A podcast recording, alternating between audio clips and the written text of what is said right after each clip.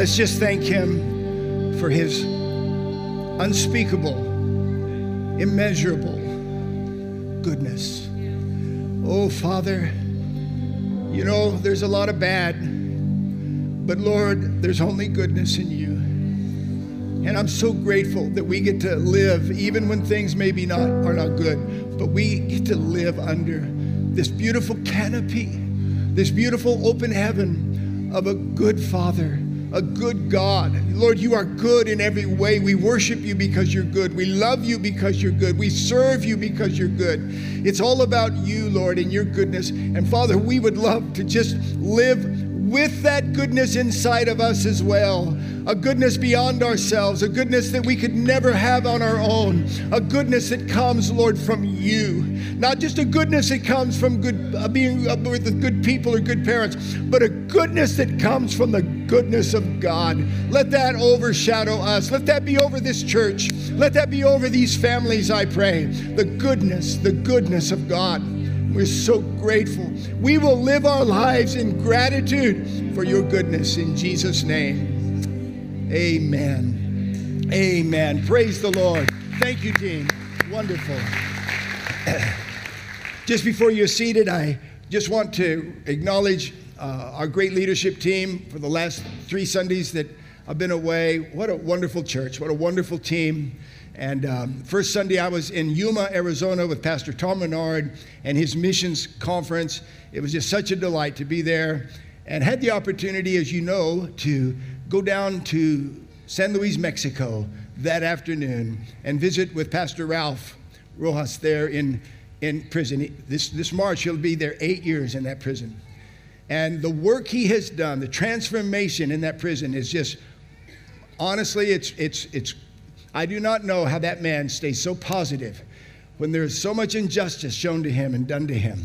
Like cartel leaders have come and gone, and this man is still there, but Every day he's there, he's building the kingdom of God and he's building and lifting. And, and I had the privilege of st- being with him, spending the afternoon with him, and many of the followers of Christ there in that prison. It was just, um, for me personally, a very humbling and rewarding uh, uh, experience. Then the next Sunday, I was with Dan and Reagan uh, in Phoenix doing their, their missions uh, Sunday. And then while I was in the airplane on my way home, Carissa gave birth to our grandson while I was in the air. And so instead of coming here last Sunday, which is what it was in my plan to do, I shot straight up to Tamworth. I don't know, is there a pic? Oh.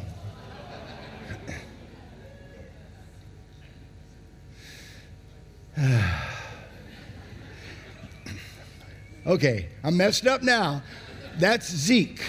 That is Zeke Ryan and he's our seventh. We had three boys and three girls, grandchildren, and now he's taken us out of balance a little bit, and so we might need another thing to happen before it's all before it's all said and done. God bless you. Please take your seats.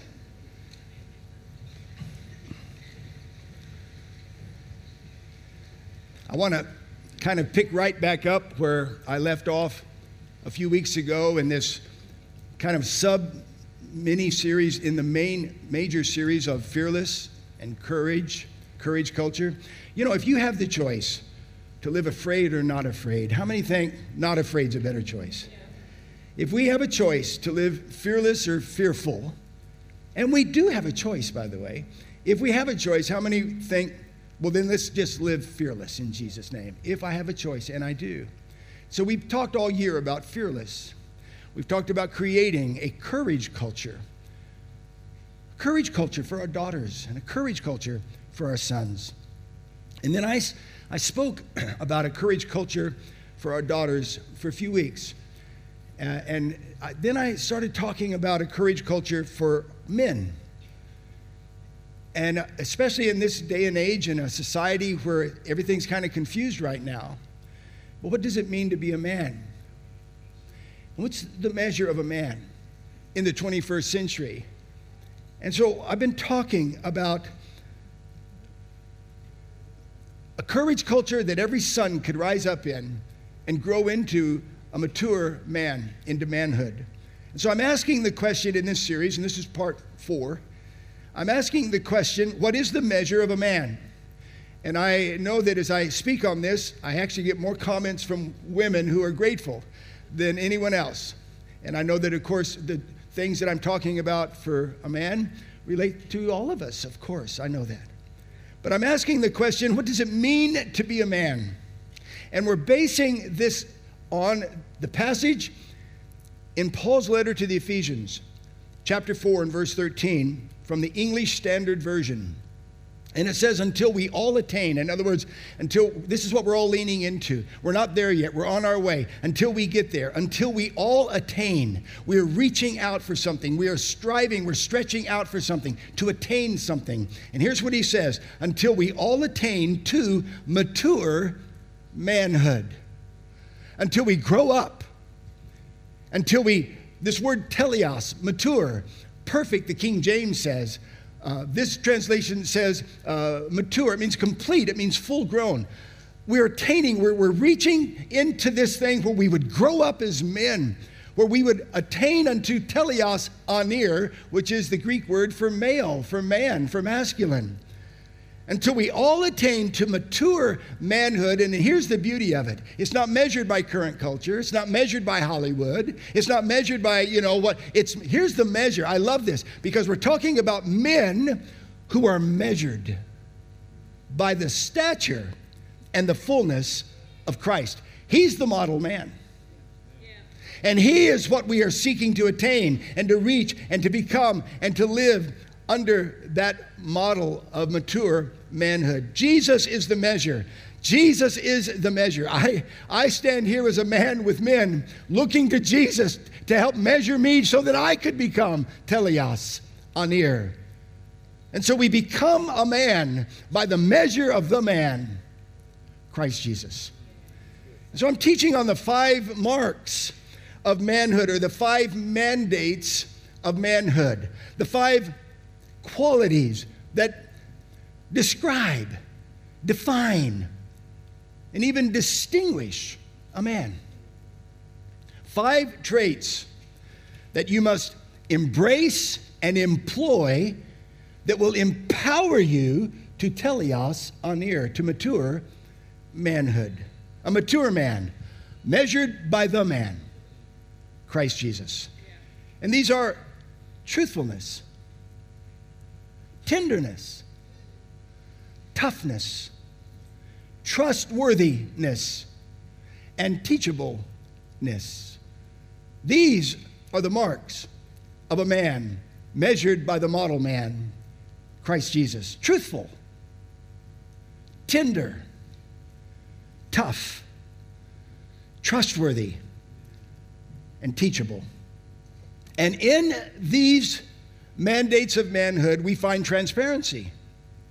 We find humility, we find tenacity, we find responsibility, and we find accountability because in truthfulness there is transparency, and in tenderness there is humility, and in toughness there is tenacity, and in trustworthiness there is responsibility, and in teachableness there is And all of these are modeled by the perfect man, the model man, Christ Jesus. So I've already talked about truthful. I've already talked about tender. And I've already talked about tough and toughness. With God's help today, I would like to talk about being a trustworthy man. Would you reach your hand out towards me, please, and pray for me? Father, help me, I pray. Help me to not only speak this, help me to be this. Help us today, Father. Please, Holy Spirit, speak to our hearts. I ask in Jesus' name. Amen. The apostle, thank you. The apostle Paul said in 1 Corinthians 7 and verse 25, he said, I give judgment as one whom the Lord in his mercy has made trustworthy whom the Lord has made trustworthy.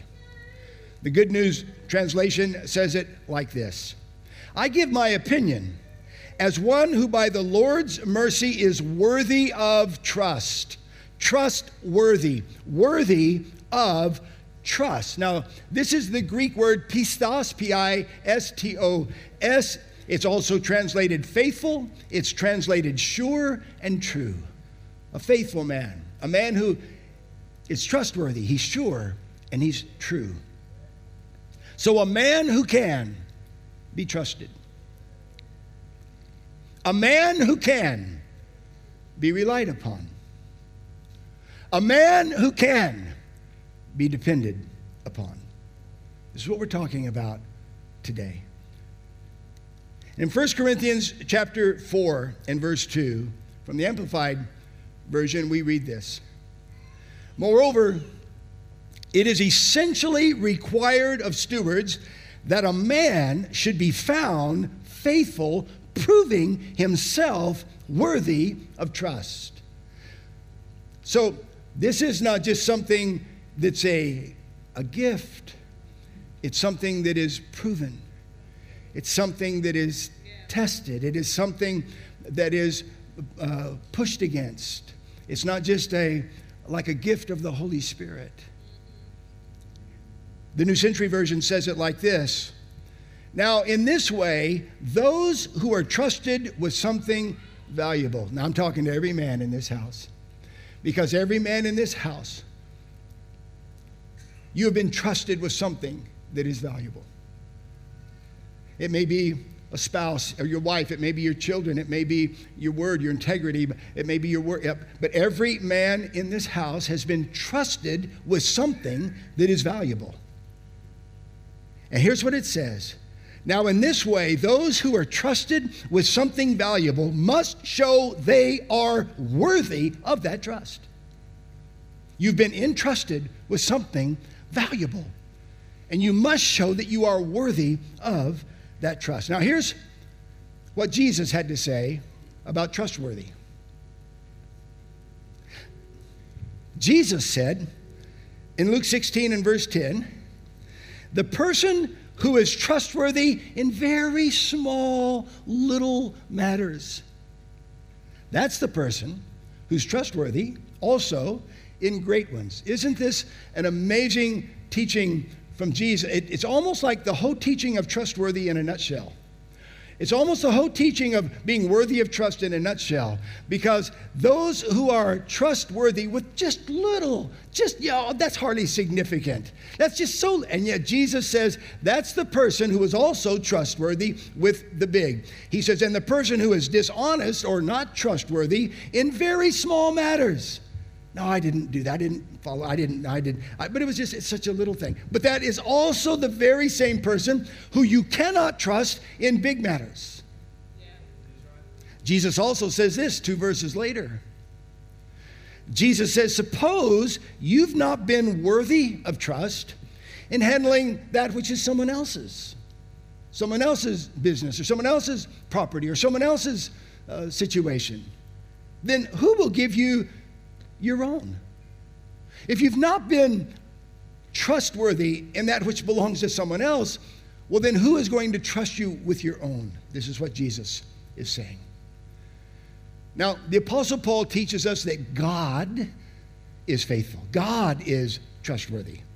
And so in 1 Corinthians chapter 1 and verse 9, God is, this is that word again, pistos, trustworthy.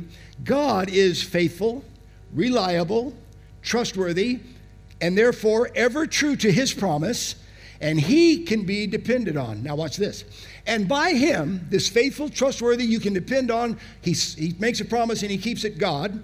By him, you were called into companionship and participation with his son, Christ Jesus our Lord. We've been called also into this companionship and participation with Jesus in being trustworthy. So I'm talking about the marks of a man truthful, tender, tough, and trustworthy. A man who is faithful, reliable, and dependable. The proverb says that a faithful man will abound with blessings.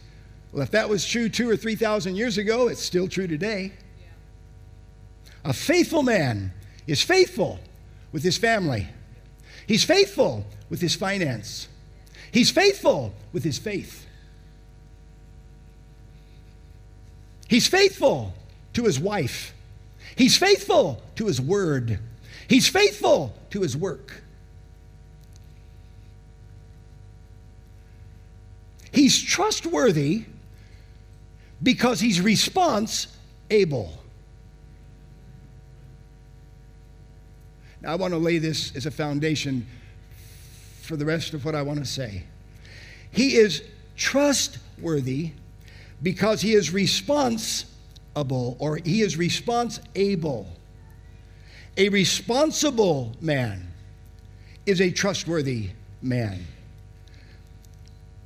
The greatest ability a man possesses is his response ability. Every man has the ability to respond. And that's where trust, trustworthy is born, in that ability right there. His reliability depends on his response ability, his ability to respond.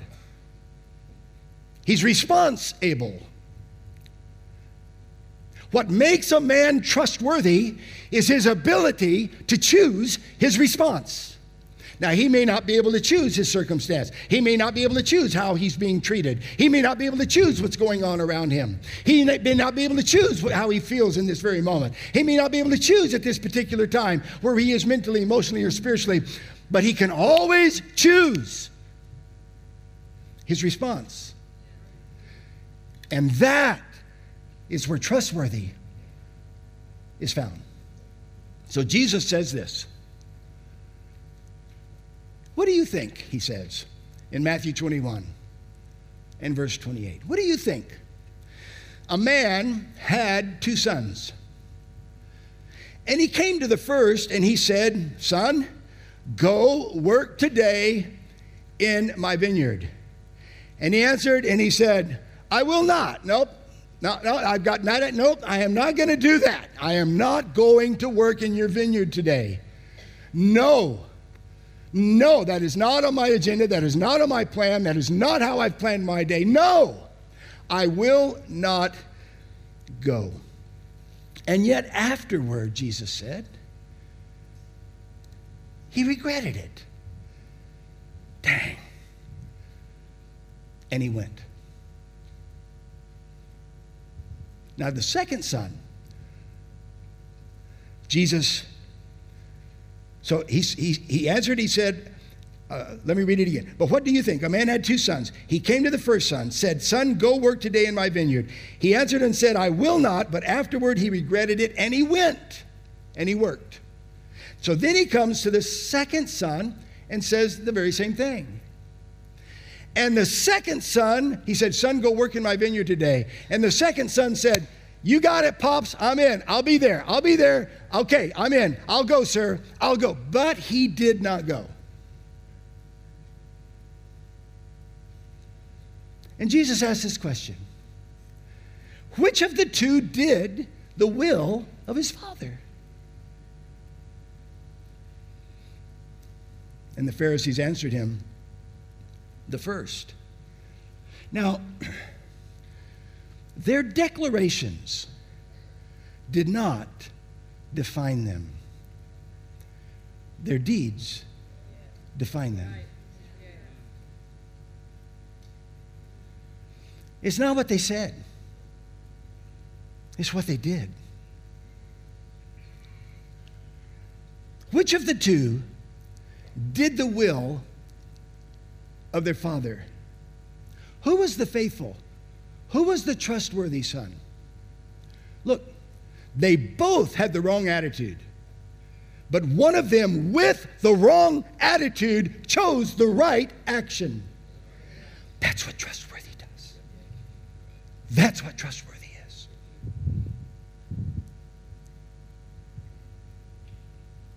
You see, he was response able. No, I won't go. No, I'm not going. Dad, no, Dad, I.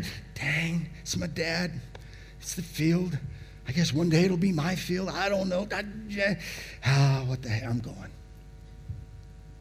He was, we all are response able. And this is what trustworthy is, and this is what trustworthy does it chooses the right action, it chooses the right response. And every man has that ability. Now, also, every man has desires. Every man I know, and I'm standing at the front of the line, has base desires.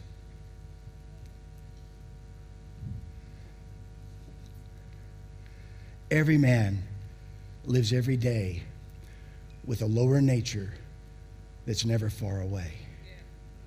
Every man.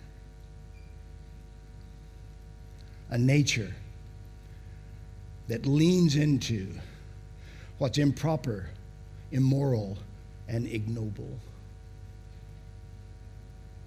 The Apostle Paul said in Romans chapter 7 and verse 18, I know that nothing good lives in me that is in my sinful nature, in that lower nature. There's just no good, there's just no good thing there. There's just no good thing there. As a matter of fact, when I live according to it, all hell breaks loose. And here's what Paul, here's how Paul describes it in Galatians 5 and verse 19 when you follow the desires, the desires, the desires of your sinful nature, the desires, the desires, the desires. Every man has desires, desires, desires. When you follow the desires of your sinful nature, the results are very clear sexual immorality, impurity, lustful pleasures, idolatry, hostility, selfish ambition, dissension, division Man. Man.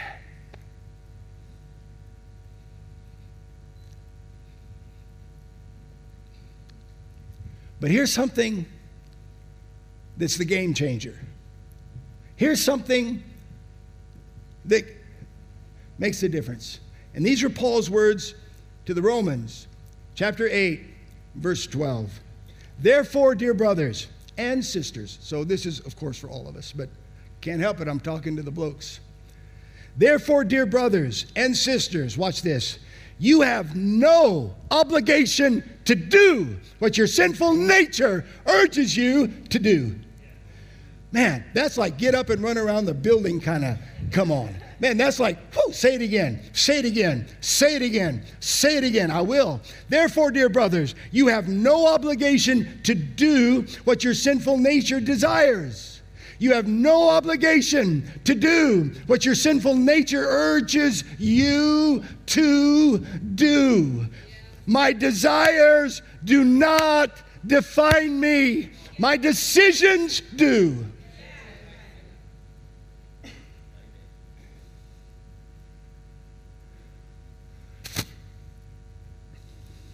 This is the key. This is the secret and this is the power of a trustworthy man. A response able man. My deeds, not my desires, are the measure of my life. It's what you do that defines you, not what you desire. Every man and I may be wrong. I say every man because I just kind of feel like probably every man's like me. I don't know. Maybe this isn't true. I think it's true. So I'm still going to say it, but I put that little caveat in parentheses because you may be a man here that this doesn't apply to. But every man has desires that are destructive.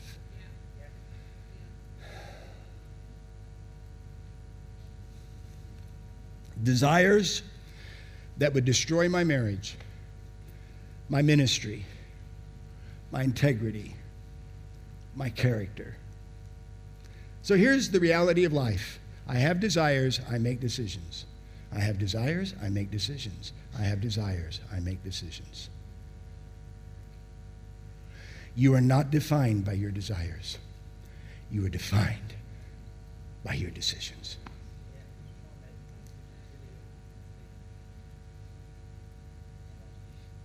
Now, that first son did not want to go into the field, but he went into the field anyway. And that is what trustworthy is. And that is what responsible is. I do not identify myself by my desires. I identify myself by my life that is hid with Christ in Jesus Christ, by the new nature that I have in Christ. That old nature, I can't stand it. I can't wait for that thing to be totally out of me. But I just, every day, it's always close enough that I know it's there. Now I embrace the new nature. I have been born again. Every any man is in Christ, he's a new creature. Come on. And I want that man to get bigger and better in me all the time. But I still know that every day there's desires there. All it takes is one stupid decision to throw everything I love and everything I've lived for away in one stupid decision. I could, yeah, I, we get a moment of pleasure for a lifetime of regret. Stop it. Come on, help me, somebody. I mean, we, we I know this is true. Yes, I'm born again. Yes, I have the Holy Spirit inside of me. But every day, every day, there are desires that would destroy. But I'm not obligated to give in. And I will not let my desires, whether they be sexual desires or any other, I will never know my identity by what I desire. I will know my identity by the deeds and the decisions that I make in my life.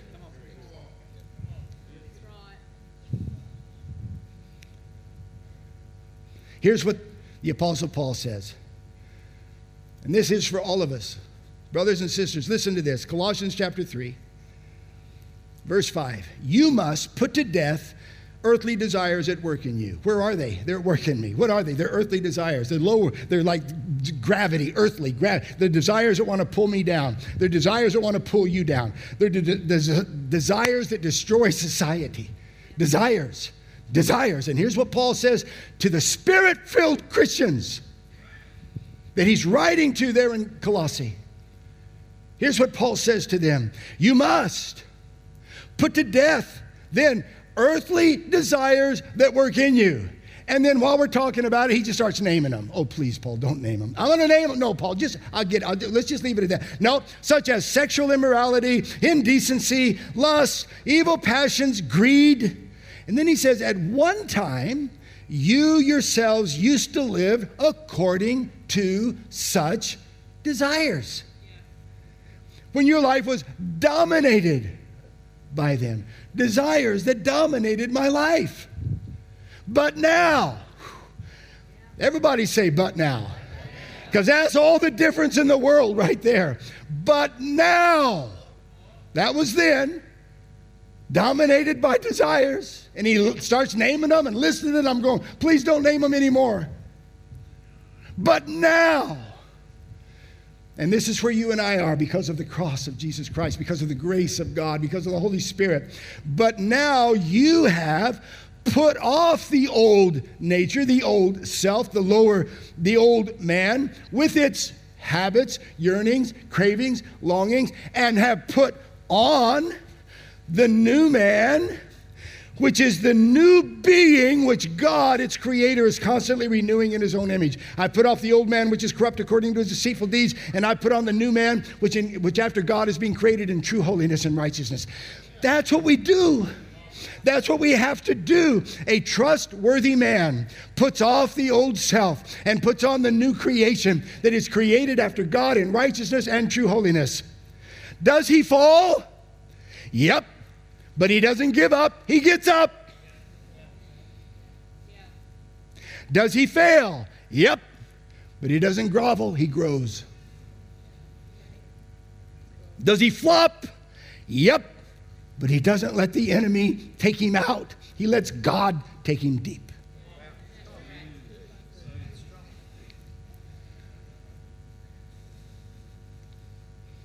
His desires do not define him his decisions do. A trustworthy man, a responsible man, makes choices, not for himself, but for her, and for him, and for them, and for others. He does not live unto himself. He makes a choice every day to live unto a king and a cause. Because he is response able. He's able to put something off and to put something on. A trustworthy man may still have a lower nature, but every day he puts on something else. He puts on something new. Even Philippians 4 8, where Paul says he fixes his thoughts. Come on, every man in here, how many would say, Amen, Lord, fix my thoughts? Am I the only one? Fellas, don't leave me out here by myself. Don't leave me exposed out here standing all alone. I don't feel like I have any clothes on, and that's a terrible feeling for me. Listen to what Paul says. He fixes his thoughts. That's what you got to do every day, brother. You too, sis, while we're at it. But he, he's, he, fixes, he fixes his thoughts. And, and look, how he, look, look, look how he fixes these thoughts. Look, look how he fixes his thoughts. He fixes his thoughts on what is true and honorable, come on, and right and pure and lovely and admirable. He thinks, he thinks about things that are excellent and worthy of praise. Now, let me ask you a question. Why does Paul exhort us to do that? Because the natural mind, by its own default, it, there's a proclivity in every natural mind to think thoughts that are untrue and incorrect and impure and unclean and unworthy and immoral and unkind. And so we fix that. We fix our thoughts. And we fix our thoughts on what's true and honorable and right and pure and lovely and admirable so that we can finish well, so that we can be found worthy of trust and worthy of that which has been entrusted to me. I'm going to ask our team to come.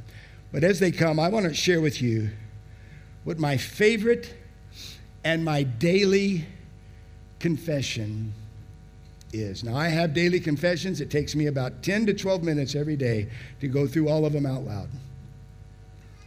And I've been working on these for a long time. And it's something that I add to from time to time as I but this is my favorite of all my daily confessions.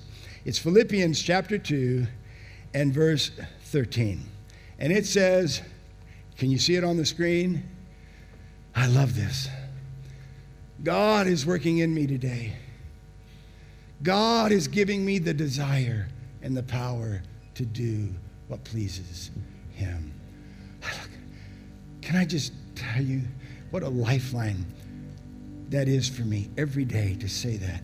Every day to walk out of the house or out into the office every day, knowing, knowing today that God is working in. I know there's a lower nature, but but shut up because God is working in me and in you. And God is giving you and me the desire and the power to do what pleases him. So it's going to be a good day. It's going to be a win day. It's going to be a let's go, let's go, God. It's, it's going to be a, at the, come on, because at the end of the day, all day long, God gave me desire and power to do what pleases him. And I am, and you are, response able. I can respond to that. See, there's another nature at work here. Amen. There's a higher nature, there's a holier nature. Every day I confess. I know I have a lower nature, and I know it has desires, but none of them will define me. Every day I confess I have the desire and the power to do what pleases Him because that's what the scripture says. I am you are, we are responsible. I say no to 10 things so I can say yes to one thing.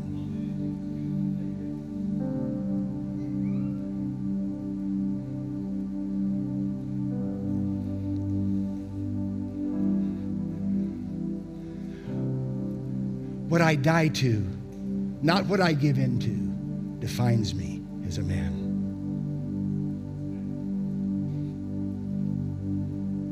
What you die to, not what you give into.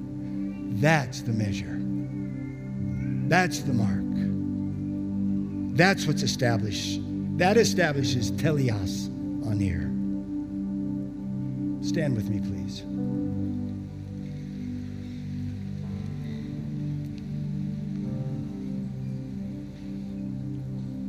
Truthful,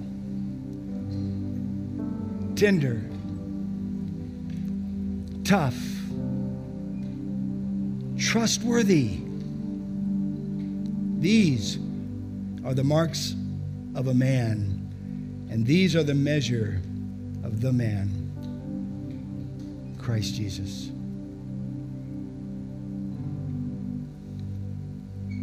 Heavenly Father,